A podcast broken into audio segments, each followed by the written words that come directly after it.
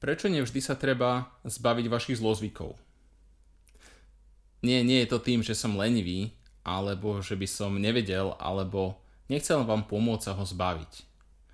Paradoxne zlozvyk môže veľmi dobre poslúžiť, a to hlavne v prípade traumy. Napríklad fajčenie.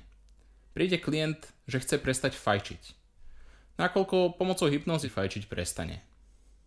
A o pár rokov na to zažije traumatickú udalosť. Spomenie si na cigaretu a zapáli si. Druhú, tretiu a začne opäť fajčiť. Dovtedy, kým mu neprejde daná trauma, napríklad smutok z rozchodu alebo straty blízkeho, je úplne v pohode a normálne, keď sa k zlozvyku vráti. Dokonca, keď si ho na daný čas ponechá. Prečo? Pomáha mu prežiť a vysporiadať sa s danou situáciou. Pre ňo v tú chvíľu fajčenie je niečo, čo sa volá coping mechanizm, čiže nástroj, ktorý mu doslovne pomáha sa vyrovnať, prežiť danú situáciu. Pre niekoho to môže byť niečo iné, napríklad začne sladké, alebo sa prejedať. Každý máme iné zlozvyky, ktoré sme mali a teraz už nemáme. A znamená to, že sa nikdy nemusia vrátiť? Mm, nie, neznamená. A je to hlavne vtedy, keď nám pomáhajú. Takže nevadí, keď klient opäť začne fajčiť, pretože vie, kam sa obrátiť, aby s fajčením opäť prestal.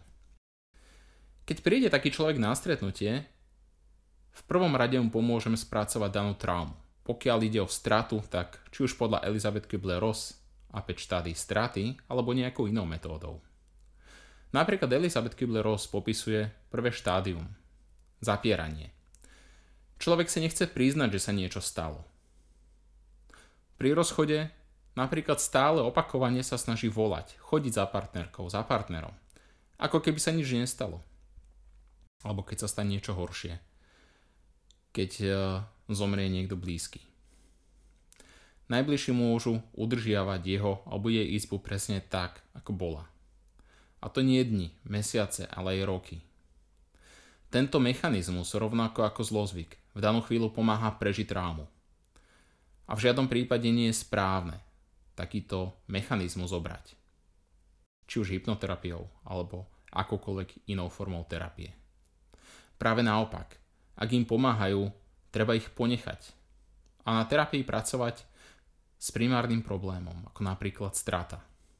A až potom, keď sú s ním vysporiadaní, to znamená, že dokážu ďalej žiť a fungovať.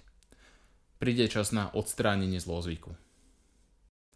Preto keď vás niečo trápi, nevšímajte si rady ostatných, aby ste sa zbavili zlozvyku. Moja rada je najprv sa zbavte vášho trápenia. A buď zlozvyk odíde sám, lebo už ho nebudete potrebovať. Alebo pomocou hypnoterapie. A niečo za tie roky by som o tom mohol vedieť. Do komentára mi môžete napísať, aký zlozvyk pomáha vo vašom trápení práve vám. Ahojte a teším sa, aby sme sa videli pri ďalšom videu.